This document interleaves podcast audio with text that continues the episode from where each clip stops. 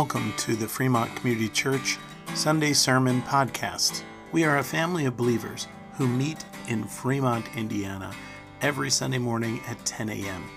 We are attempting to follow Jesus by loving God and loving people. If you would like to support Fremont Community Church, go to www.fremontcommunity.org.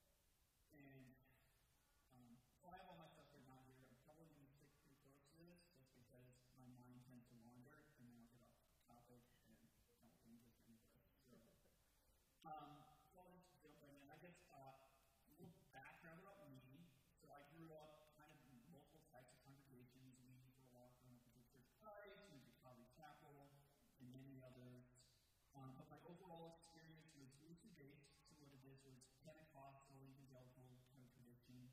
One of the areas of manifest presence of the Holy Spirit, getting slain in the Spirit, speaking in tongues, the whole nine yards.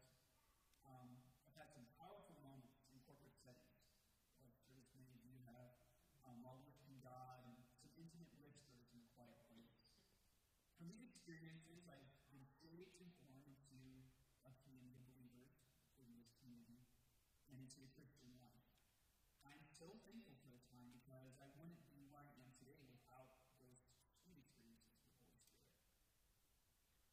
I didn't have words for it at the time, but I realize now that one thing that I was never taught was how to pray. I was told how to read my Bible and talk to God like as a friend, which that is still so absolutely life-giving and such an essential point to my own prayer life.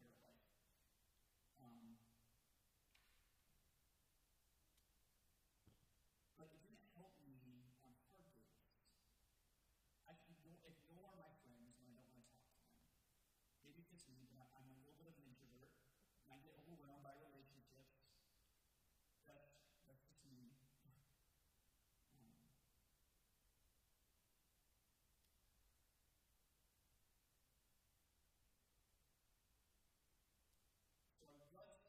To ignore God when I didn't feel like taking the time to spend time with Him. I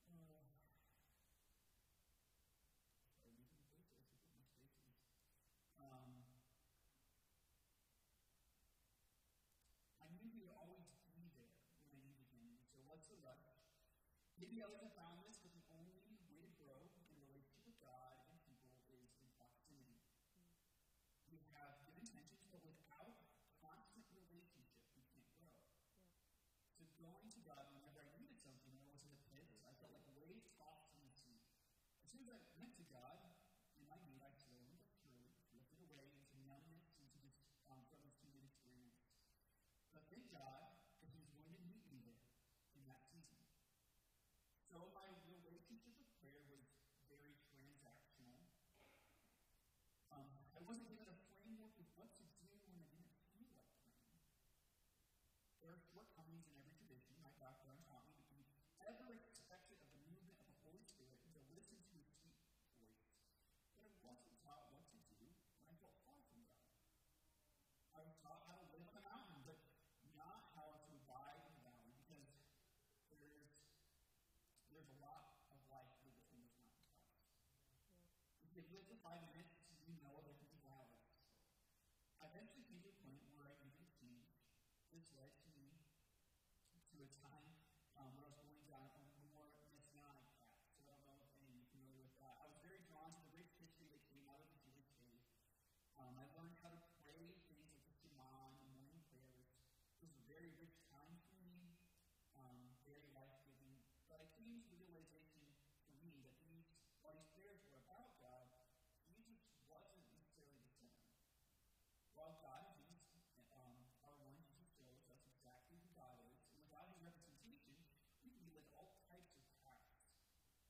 was entry and left that Fremont shortly after I had a crisis of faith. I was longing for something deeper, one God, not this thing called Christianity. I thought I was pretty radical, and that no one else had ever experienced that kind of thing. I think that I was wrong. I was nowhere near the only one experiencing this. Not just in my generation, but throughout the church history. I had a friend introduce me to pastors like Brian Zahn and Brad Joseph. These men helped propel me to thinking about my faith in a new light, a light that is more instant and holistic. I began to look at church history. I knew nothing about church history. And about the people who kept their faith going for 2,000 years. It was exciting and new. Growing up, basically, the focus was on the apostles and a little work about Martin Luther. Little did I know there's a rich history of faith, of faithful believers acting on the faith, and was seeking God just as earnestly, or in most cases, more than them. It was a humbling experience, and still is humbling more and more. Our faith is so enriched with an American experience that it's very hyper and individualistic. Individualized, that we miss the beauty that comes from community of faith. I've come to fully believe that we can't be Christians without the community of faith. We need each other, and we need the faith of our fathers and mothers. So during the searching, I stumbled upon this thing called liturgy. I know that's kind of a buzzword. I grew up with no real paradigm for this other than it was religious. Less true Christians are about relationship. Well, there could be some truth in that. I found such a sweet refuge in the prayers of those who came for me. Prayers that put words to the pain I was feeling as I was feeling disillusioned by my faith. So I started experimenting with different liturgies, incorporating them into my time of prayer. But at this point, I still wasn't doing it like on a regular basis, just kind of once in a while. Eventually, I stumbled upon the Common Book of Prayer. Little did I know that it's like the second most important form of Christian writings right after the King James Bible. I never knew that. It's a pretty big deal for Christians throughout history. But I've been listening to different theologians and pastors who I greatly admired. They kept referring back to this type of prayer. So I decided to truly dive in and try it. I'm the type of I like to jump into things. I learn through body participation or through experience. And once I started, I just kind of never stopped. I've done liturgy for about 3 years, and very nearly daily for almost 2. I went on a path that said only liturgy, and that's it. Thank God I turned back to a happy medium. I used liturgical prayers to tell me into a time of intercession, which is part of the Common Prayer. It's built right into the structure. And I used to think that liturgy was something that was dead religious, but I've grown to understand that it's more like a forest. For things to grow on, and without the power of the Holy Spirit, it is dead. But if we allow it, it can be a great way to form us and to form our prayer life. So why do we pray formative prayers? What we think and say about God is important. Words shape us into how we think and act. Without formative prayer, we are in danger of reinforcing our own disposition in life. If I'm prideful, I will pray prideful prayers. If I'm angry, I will pray angry prayers. Stepping into prayers that are formative help us go outside ourselves. Submitting to prayers that have been shaped and formed by faithful Christians for more than 1,500 years, there is a depth that we can reach within those prayers that we can't reach on our own.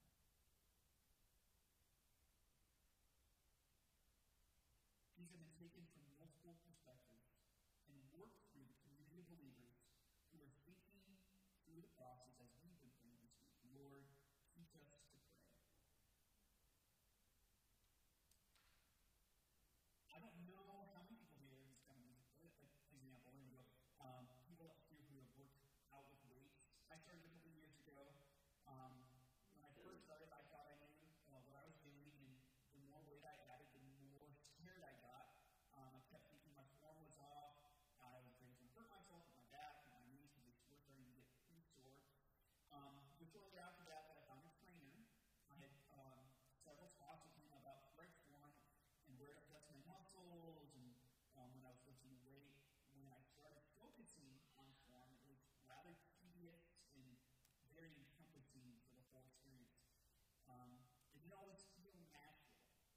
with repetition, I eventually got to the group where I now don't usually have to even think about my form.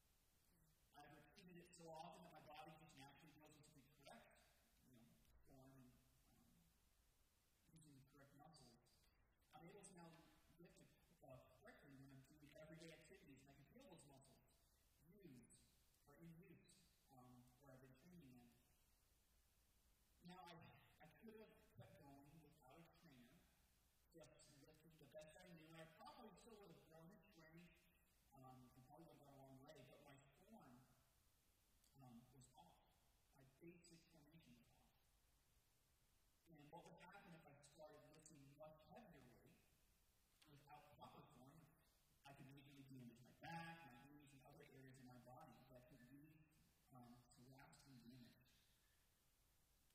Why is it easy to comprehend formation for our physical body, but not our spiritual?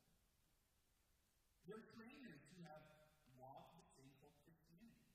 Without formation, you're in danger of what I mentioned earlier, of just, if we're angry, wounded, cynical people, we will usually pray those kind of prayers.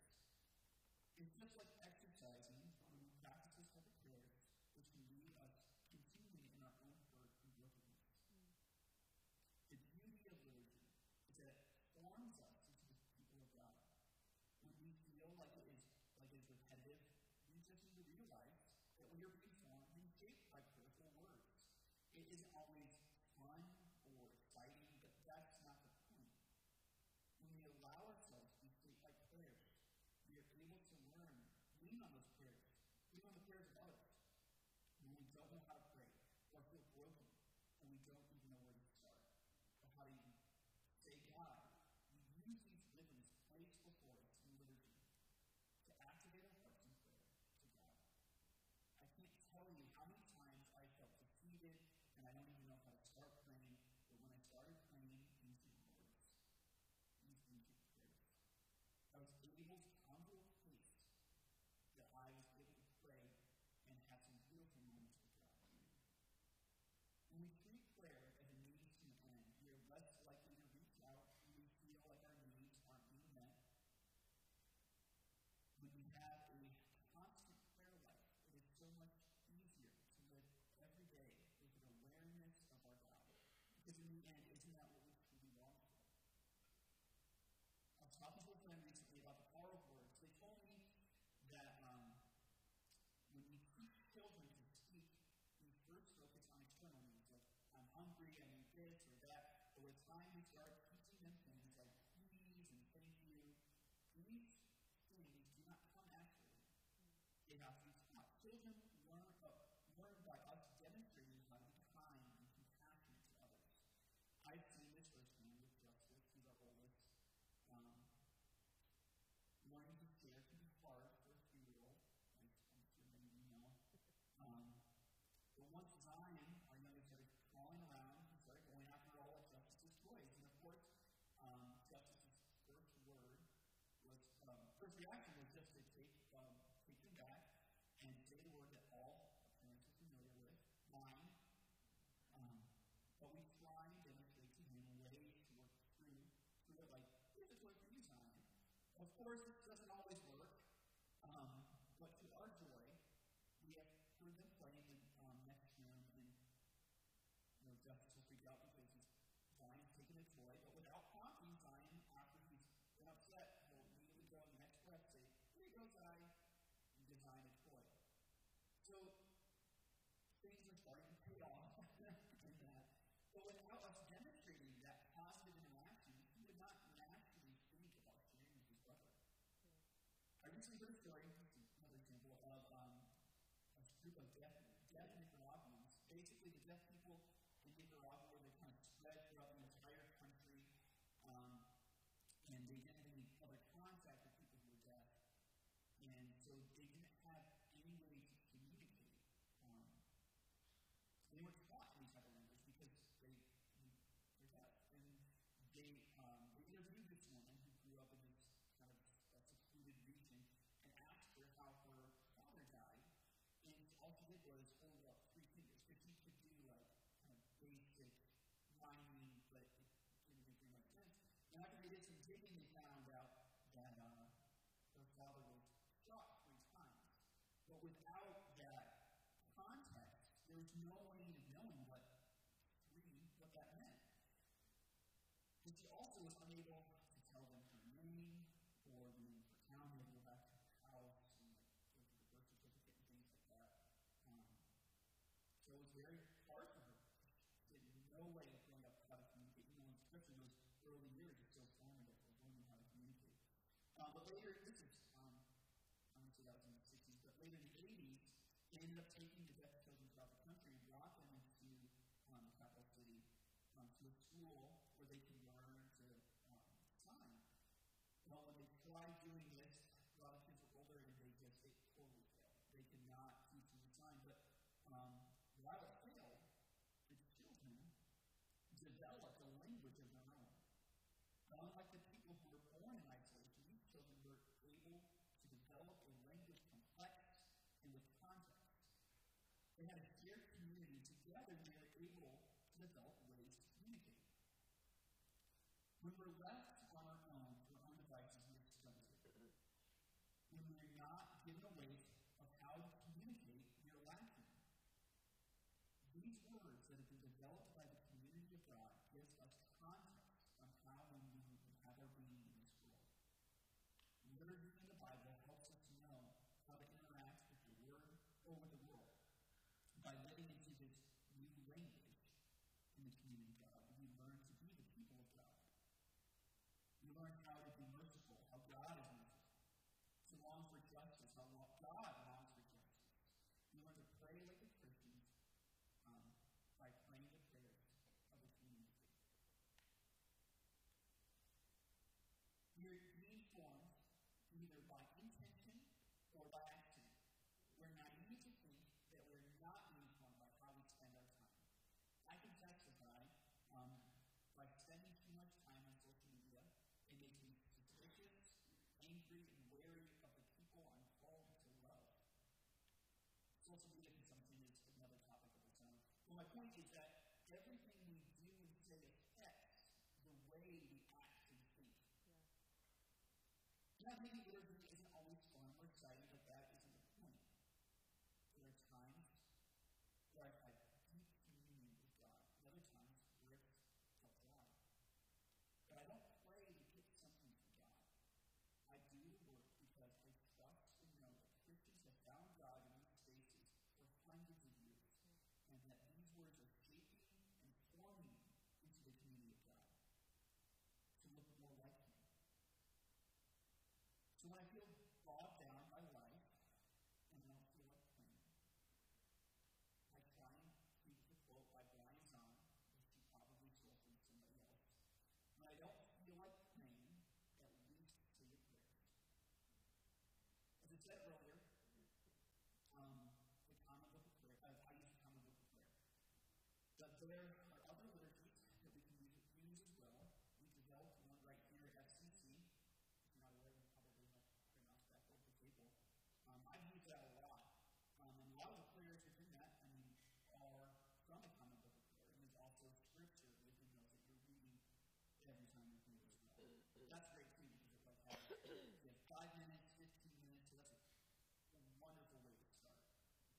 And I'd encourage you to try it.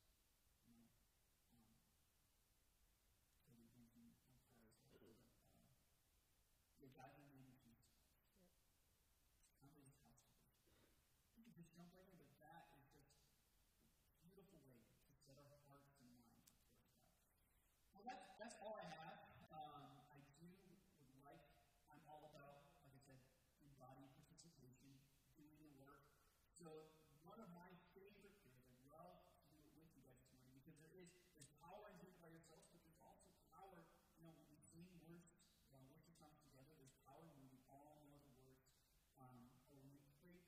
Even the Lord's Prayer is such a beautiful thing to pray to community of God, because the Lord told us to pray that way. But this prayer specifically, I find it a very formative prayer of how does God want us to interact with the Holy Spirit by St. Francis of Assisi. Please pray this with me that we would be shaped and formed by these words, just this small paragraph, and we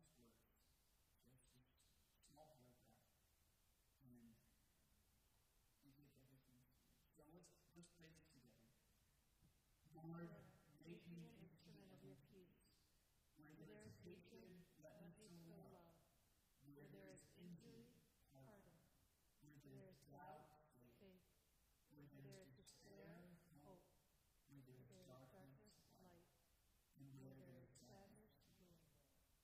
O divine master, grant that I may not so much seek to be consoled as to console, to be understood as to understand, to be loved as to love. For it is the giving that we receive, it is the pardoning that we are pardoned, and it is the dying that we are born to eternal life. Amen.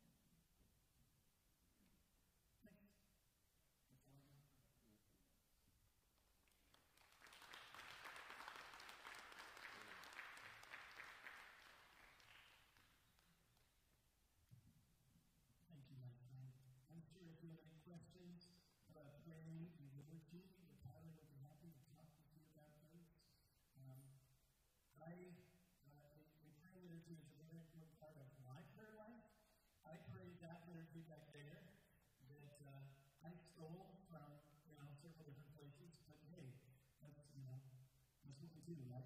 You get the body brings up the wheel. So there are prayers from this prayer, that prayer, the prayer of St. Francis is in that prayer liturgy, and many other prayers that have been prayed by Christians throughout the generations, as well as, but more than half of that is Scripture. More than half of that prayer liturgy is praying the Bible. Praying the Bible is radically important.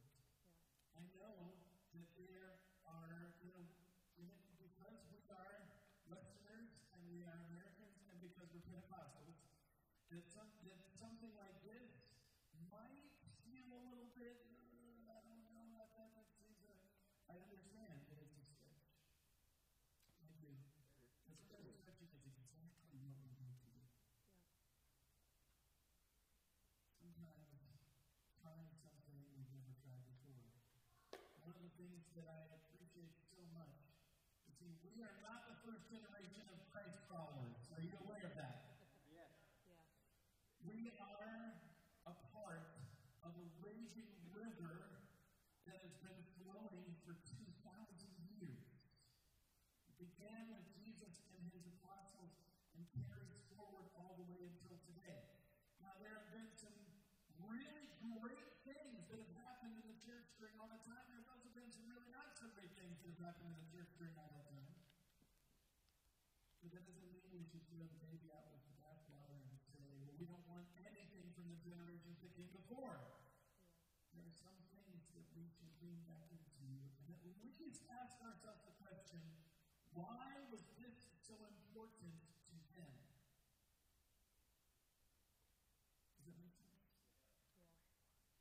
Why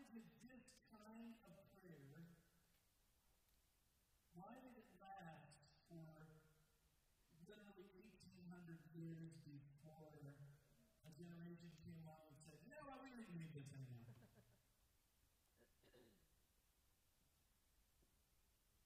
Anyway, that's a good question. All right, let's go ahead and take communion together. Speaking of religion.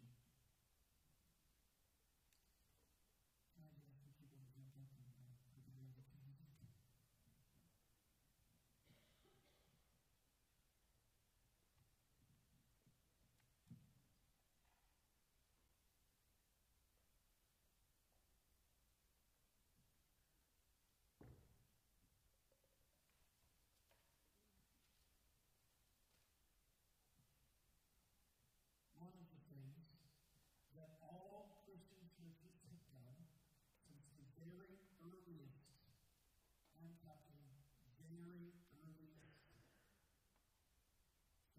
church, they have observed the rite of communion. There's different words for it. There's different language around it. Some people have called it the Eucharist. Some people have called it communion. Some people have called it the Lord's Supper. The name is not an important part.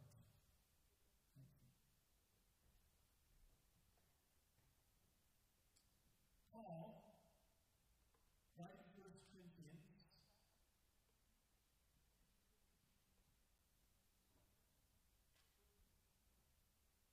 was only maybe 30 years from Jesus' life. This may have been around 55 or 60 AD. And Jesus died around 30 AD. Paul was in the churches, etc. Around, he was out, he was preaching.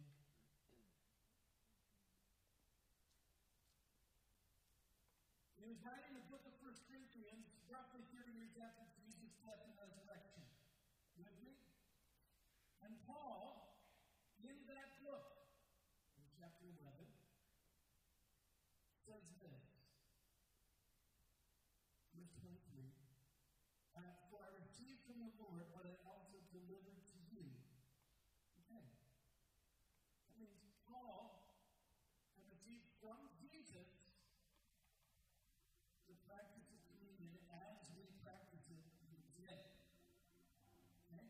So all the way back to our earliest families, our earliest churches, the very first people that were Christ followers, the very first generation of Christ followers, would take communion every time they met. Every single time that they gathered together, they would hold the Lord's Supper.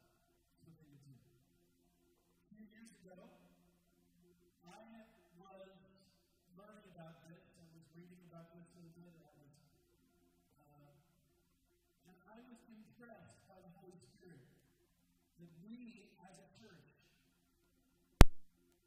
should begin to have communion every time we met.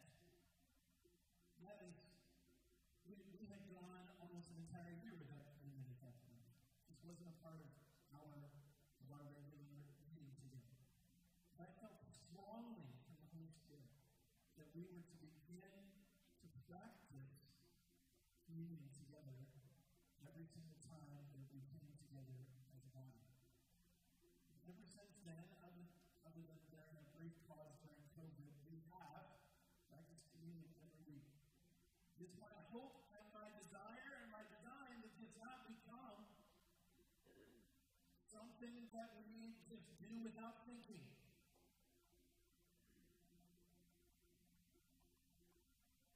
I want this to be the moment at the end of every service where we come back to the cross of Jesus Christ,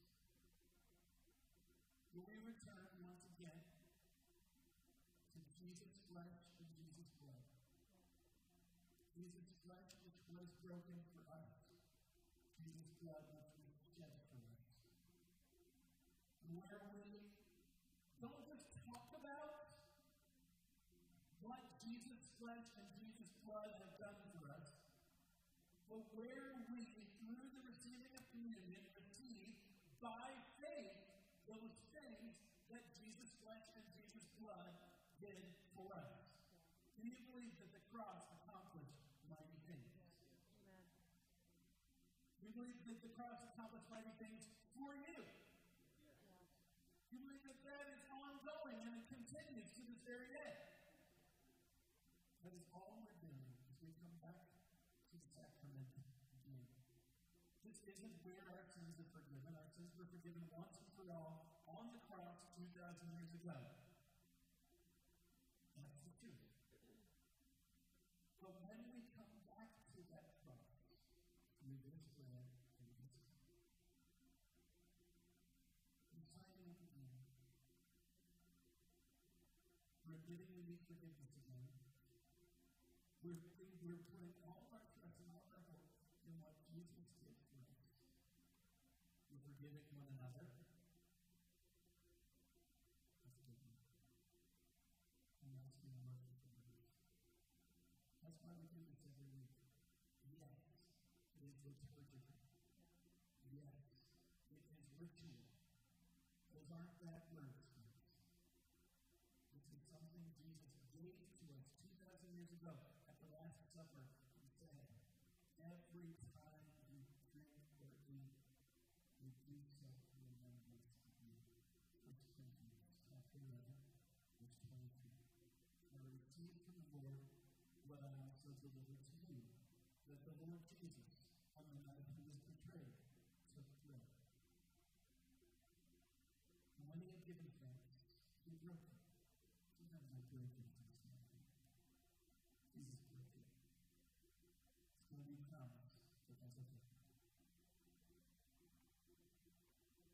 said this, this is my body, which is for you. Do this in remembrance of me.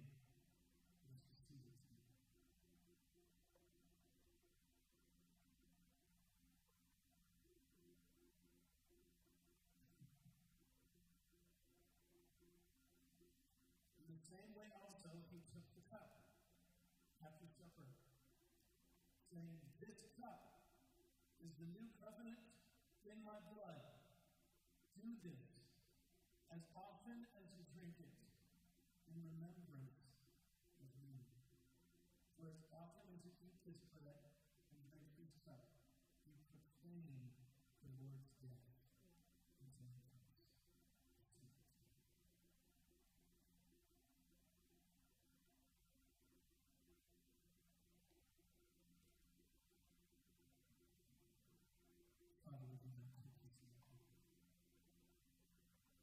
Flesh and the blood of our Savior and Lord.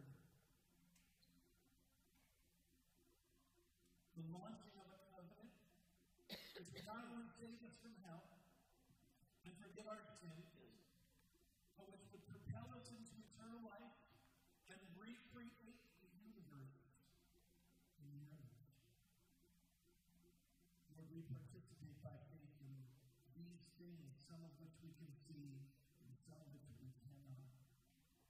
By faith, we say yes to all that was accomplished by you and your life. Church, may I bless you. Bless you in the name of Jesus to walk the ancient path. I bless you in the name of Jesus to grow in your prayer life. I bless you in the name of Jesus to learn how to pray. I bless you in the name of Jesus to move into new territory for the glory of the living God. At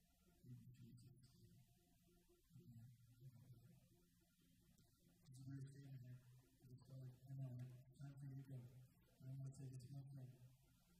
beginning of this year, I prophesied to you that this year, God's word over this year of 2021 was new territory. Do you remember that? Yes. You can go back and watch the video. It's out there on YouTube. I prophesied to you that the word of the Lord was that we were moving into new territory. And part of that word was this. That means they're going to encounter new enemies. Remember? Remember the territory part, the new enemies part, that part we like to forget, right? We are finishing our fast today. I'm so grateful for all of you that have joined me in my fast. There's a danger at the end of our fast. Been prevented up until this time from coming to attack in a fresh way, explore one another in temptation, one another in with other. Just make sure you put it on the whole armor of God. Okay? God bless you.